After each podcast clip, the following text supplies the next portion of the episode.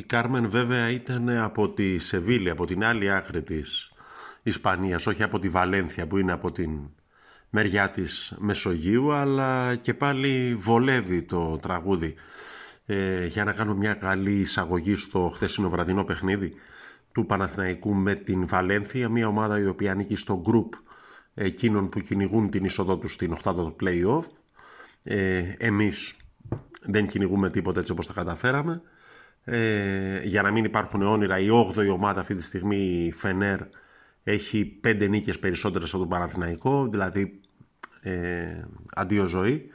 Ε, για όσους ενδεχομένως κάνουν όνειρα ε, ξεσηκωμένοι από την χθεσινή εμφάνιση της ομάδας η οποία ήταν μάλλον η καλύτερη από την ε, αρχή της σεζόν. Καταρχήν ήταν η καλύτερη γιατί ήταν η μεγαλύτερη σε διάρκεια. Δηλαδή στην πραγματικότητα για 35 λεπτά, ε, ίσως και για 40 να μην γινόμαστε υπερβολικοί και σχολαστικοί. Ε, ο Παναθηναϊκός είχε το πάνω χέρι στον αγώνα, ε, κέρδισε άνετα με κοντά 20 πόντους ε, μια ομάδα η οποία στα χαρτιά ήταν θεαματικά καλύτερη από εκείνον. Ε, έβγαλε πολλούς πρωταγωνιστές, δηλαδή πέραν των αναμενωμένων του Νέντοβιτς, του Παπαγιάννη που επέστρεψε του Παπαπέτρου κλπ. Έκανε το πιο πλήρες παιχνίδι του ο Λευτέρης Μποχορίδης, ο οποίος ουσιαστικά μοιράστηκε με το ΜΑΚ θέση του Πόινκαρ, του Άσου, την πολύπαθη αυτή θέση για το φετινό Παναθηναϊκό. Ε, έκανε ένα ακόμη καλό παιχνίδι στη σειρά ο Όγκαστ. Ε, στην πραγματικότητα όλοι οι παίκτες οι οποίοι αγωνίστηκαν ε, από τον ε, νομίζω ότι τα περισσότερα λεπτά τα έπαιξε ο Μποχορίδης ε, έως και τον, ε, Κασελα, ε, τον Καλαϊτσάκη που έκανε μια εμφάνιση πάλι στο τέλος γύρω στα 3,5 λεπτά. Ε, δώσανε ε, ό,τι μπορούσανε. Ε, στην πραγματικότητα δεν επέτρεψαν σε καμία περίπτωση στη Βαλένθια να αμφισβητήσει ε, το πλεονέκτημα που είχαν στο χθεσινό παιχνίδι ε, να πιστέψει ότι μπορεί να διεκδικήσει κάτι παραπάνω από αυτό το μάτς. Ε, μια Βαλένθια η οποία είναι καλοδουλωμένη ομάδα με πολύ καλό passing game. Ε, είναι μια ομάδα η οποία μας είχε, στα χαρτιά μας είχε. Ε, χθες αυτό φυσικά δεν επιβεβαιώθηκε στο γήπεδο ε, και ήταν η πιο γεμάτη εμφάνιση. Δεν θα, ε, εντάξει, ενδεχομένως ήταν λίγο υπερβολικό να αρχίσουμε τώρα του ήμου για τον Κάτας και είδατε πώς άλλαξε την ομάδα. Εγώ το μόνο που θέλω να πω είναι ότι όλοι αυτοί οι οποίοι υποτίθεται γνώριζαν περισσότερο μπάσκετ από εσάς και από μένα ε, έλεγαν ότι για να βάλει ο Παναθηναϊκός περισσότερους από 80 πόντους θα πρέπει να δέσει τους αντιπάλους του πιστάγκωνα ε, και ότι όποιο μάτς ξεφεύγει πάνω από τους 80 πόντους δεν έχει καμιά ελπίδα να το κερδίσει. Χθες ο Παναθηναϊκός έβγαλε 91 πόντους. Ε, κράτησε μεν τον αντίπαλο στους 72 αλλά έβαλε 91 πόντους. Ε, δίχως από ό,τι πήρε το μάτι μου να είναι δεμένος κανένας Βαλενθιάνος πιστάγκωνα. Για το επόμενο παιχνίδι της ομάδας φυσικά με τον Ολυμπιακό ε, έχουμε χρόνο μπροστά μας να τα πούμε. Νομίζω ότι αυτή τη στιγμή οι ομάδες, ε, οι δύο ομάδες που οι δύο ελληνικές ομάδες που μετέχουν στην Ευρωλίγκα διάγουν βίους αντίθετους, δηλαδή ο Παναθηναϊκός ε, είναι σε μια φάση ε, ανάπτυξης, ε, σε μια φάση που μπαίνει σε καινούριε ράγες, ενώ ο Ολυμπιακός, ο οποίος έχει απανοτές ήτες, οδυνηρές ήτες στην ε, Ευρωλίγκα, τη μοναδική διοργάνωση ουσιαστικά που μετέχει και στην οποία έχει ένα στόχο, ε, η άλλη είναι η Α2 που μετέχει με μια άλλη ομάδα τέλος πάντων. Ε, μοιάζει να είναι σε κακό φεγγάρι. Θα είναι ένα μάτσα αποδείξεων για πολλούς ανεξάρτητα από βαθμολογική θέση κλπ. Δηλαδή και στο τάβλι να παίζουν Ολυμπιακός Παναθηναϊκός. Ε, έχει το δικό του ενδιαφέρον, τη δική του σημασία, τη δική του απήχηση. Ε, πόσο μάλλον τώρα όπου θα κληθούν, αν δεν κάνω λάθος είναι η πρώτη φορά που ανταμώνουν Μπαρτζόκας με Κάτας στην μάχη των Πάγκων, ε, οπότε θα έχει ιδιαίτερο ενδιαφέρον να δούμε ε, πώς θα ε, εξελιχθεί το παιχνίδι για το οποίο έχουμε πάντως αν μη τι άλλο καιρό για να συζητήσουμε. Το παιχνίδι για το οποίο δεν έχουμε καιρό να συζητήσουμε είναι αυτό με τη Λαμία του ποδοσφαιρικού Παναθηναϊκού για το οποίο για κάποιο λόγο έχω μια αίσθηση που περιγράφεται από το τραγούδι που ακολουθεί.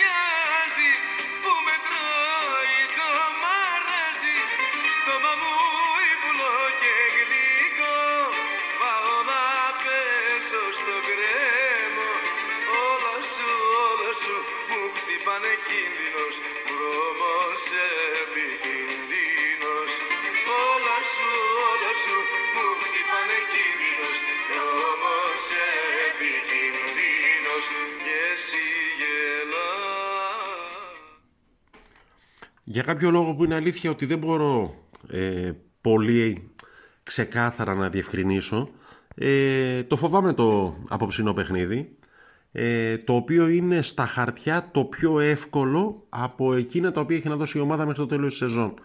Δηλαδή ε, δεν είναι ντέρμπι προφανώς, ε, δεν είναι έξοδος τύπου Άρης ή Βόλος ή Περιστέρη που παίζουμε την άλλη εβδομάδα. είναι ένα μάτς με τον ουραγό του πρωταθλήματος, ένα μάτς στο οποίο επιστρέφουν παίκτες κλειδιά για την ομάδα όπως είναι ο Σένκεφελτ και ο Αλεξανδρόπουλος. Ε, αλλά παρόλα αυτά για κάποιο λόγο ε, όχι ότι ξαφνικά η Λαμία έχει γίνει καλύτερη ομάδα από τον Παναθηναϊκό είναι αυτό που έλεγα και το προηγούμενο podcast είναι ότι ο Παναθηναϊκός δεν μπορεί εύκολα δεν μπορεί να κερδίσει κανέναν. Δηλαδή θα πρέπει σε κάθε παιχνίδι να καταθέτει ε, το 100% των δυνατοτήτων του για να πάρει αποτέλεσμα. Ε, και δεν ξέρω κατά πόσον είναι πνευματικά και ψυχολογικά έτοιμος για να το κάνει σήμερα με τη Λαμία. Δηλαδή λίγο το ότι έχει πάψει γκρίνια η οποία ως γνωστόν φέρνει γκίνια και ούτω καθεξής. Λίγο γιατί ε, παίζουμε με τον ουραγό όλα αυτά που λέγαμε. Ε, έχω την εντύπωση ότι η αίσθηση που υπάρχει και συζητώντας και με φίλους για το μάτς ε, ότι ε, το περιμένουμε πιο εύκολο από ό,τι θα αποδειχτεί πως είναι. Ελπίζω να αποδειχτώ ε, αδίκως ανησυχών, ε, να αποδειχθώ αδίκως ε, ε, προφήτης δυσκολιών, να αποδειχτώ ψεύτης με λίγα λόγια ε, και να φτιάξω ο Παναθηναϊκός την μεγαλύτερη νίκη του επί ημερών Μπόλωνη. Αν δεν κάνω λάθος μέχρι δύο γκολ διαφορά έχουμε φτάσει ως τώρα. Ε, και να το δούμε. Ώρες απέμειναν, δεν ε, είναι τίποτα. Μιλώντας για τον Παναθηναϊκό του Μπόλωνη να πούμε ότι τα τελευταία παιχνίδια μας έχουν κάνει μη τι άλλο ε, να ξέρουμε την ενδεκάδα λίγο πολύ. Δηλαδή ενώ στην αρχή ο Ρουμάνος συνήθιζε να ευνηδιάζει αντιπάλους προπονητές και δικούς μας οπαδούς με τις ενδεκάδες που κατέβαζε, τις τελευταίες ε, αγωνιστικές μοιάζει να έχει καταλήξει ένα σχήμα.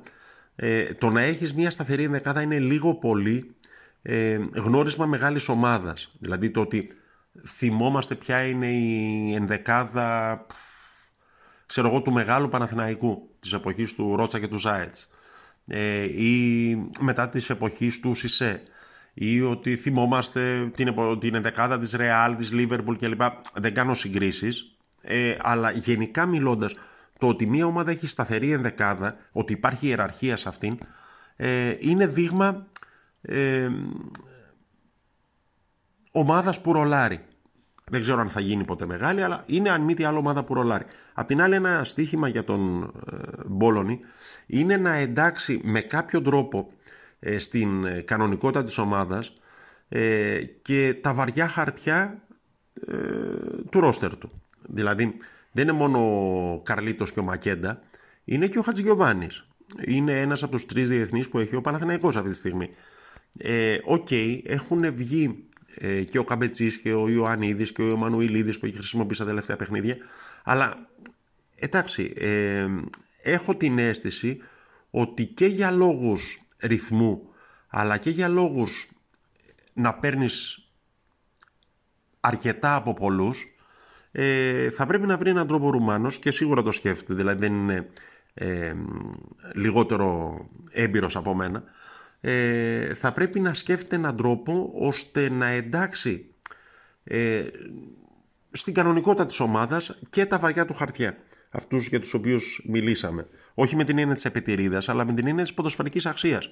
Ok, okay, ξαφνικά δεν έγιναν ε, αυτό που λέει και ο ίδιος ο Μπόλωνη ο, τι είπε ο Μολό Μαντσίνη και ο Χαμπετζής Ρονάλντο. Ε, στα αγωνιστικά θα λείπει ο Βέλεθ ο οποίος ε, προσθέτει σκληράδα στη μεσαία γραμμή της ομάδας. Το είδαμε ε, και στο μάτς στο Βόλο που είχε οπισθοχωρήσει στη γραμμή της άμυνας και στη θέση του έπαιξε ο Χατζηθεοδωρίδης ως εξάρι ο Βέλεθ έχει την σκληράδα του center back, ε, αλλά η οποία εντάξει, έλειψε από εκείνο το παιχνίδι. Απ' την άλλη έχω την αίσθηση ότι ο Πούγκρας, ο οποίος ακόμη πλάθεται ως ποδοσφαιριστής, θα είναι διαφορετικός έχοντας δίπλα του τον Ολλανδό, τον Σέγκεφελντ, ο οποίος επιστρέφει. Ε, την προηγούμενη αγωνιστική δεν έπαιζε λόγω καρτών. Ε, έχω την αίσθηση ότι θα είναι διαφορετικός παίχτης. Μένει να δούμε ε, πόσο ε, βενζίνη έχει ακόμη στο ρεζερβουάρ του ο Μαουρίσιου, ο οποίος έκανε σπουδαίο παιχνίδι στο Βόλο. Ε, μένει να δούμε ε, πόση ρέντα έχει ο Αργύρης Καμπετσής, ο οποίος τουλάχιστον μέχρι χθες το βράδυ που έψαχνα δεν είχε απαντήσει στη νέα και βελτιωμένη πρόταση που το έκανε η ομάδα για να επεκτείνει το συμβόλαιο του μέχρι το 2023. Ε, αλλά εντάξει, το ρεπορτάζ έλεγε ότι είναι ζήτημα χρόνου, είναι πολύ κοντά οι δύο πλευρές στο να καταλήξουν στην ανανέωση. Το ίδιο λίγο ως πολύ ισχύει και για τον Αλεξανδρόπουλο. Ε, για να είμαι ειλικρινής, τον Εκμπαγκωτό, εκτός ότι έχει δύσκολο όνομα, δεν ξέρω τίποτα άλλο για αυτόν, το ότι προέρχεται από μια ομάδα δεύτερης κατηγορίας Γαλλίας, μιλάω για τον Κογκολέζο Εξτρέμ, ο οποίος ε, φέρεται να έρχεται σήμερα και να υπογράφει στην ομάδα να είναι η προστίκη της χειμερινής σεζόν. Ε, για να είμαι ειλικρινής, δεν ξέρω περισσότερα από ό,τι ξέρουν όλοι. Δηλαδή αυτά που έχω διαβάσει και εγώ στα site, δεν τον έχω παρακολουθήσει live πώς παίζει. Το ότι έρχεται από μια ομάδα δεύτερης εθνικής της Γαλλίας ε, κατά μία έννοια δείχνει και το επίπεδο μας ε, δηλαδή ε, από πού ψωνίζουμε. Ε, που εντάξει δεν ξέρω αν είναι για καλό ή για κακό αλλά ας είμαστε ρεαλιστές. Ε, πολλές φορές οι παίκτες που έρχονται από Β' Εθνική Γαλλίας μια χαρά είναι για το ελληνικό πρωτάθλημα. Κορυφαίο φυσικά παράδειγμα είναι ο Ζέκα ο οποίος είχε έρθει από Β' Εθνική Πορτογαλίας ε, και εντάξει, άφησε το δικό του σημάδι στο Παναθηναϊκό και έφτασε να παίζει, να είναι αναντικατάστατος στην πράξη στην Εθνική Ελλάδος, πήρε την υπηκότητα και όλα αυτά. Ε, ένας παίκτης τον οποίον, ε, εντάξει, εκείνοι που τον έφεραν, ε, εντάξει, δεν τους υποδέχτηκαν με πανηγυρισμούς. Ε, εντάξει, νομίζω τα σημαντικά ε, θα είναι σε λίγες ώρες. Να θυμίσουμε ότι ε, η Γκρίνια φέρνει γκίνια, ο Τάκης Τριτζόνης είμαι, στο ομώνυμο podcast, η Γκρίνια φέρνει γκίνια, στο παναθηναίκος24.gr και για το τέλος η αίσθηση που αρκετοί από εμάς έχουν αυτή την περίοδο.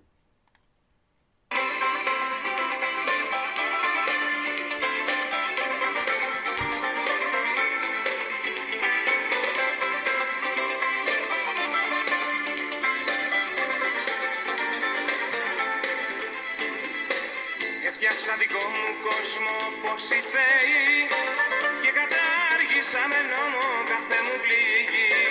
Δεν λυπάμαι, δεν φοβάμαι και δεν νοσταλγώ. Εσύ άλλον τώρα ψάχνεις κι άλλος είμαι εγώ. Τα ξαναλέμε.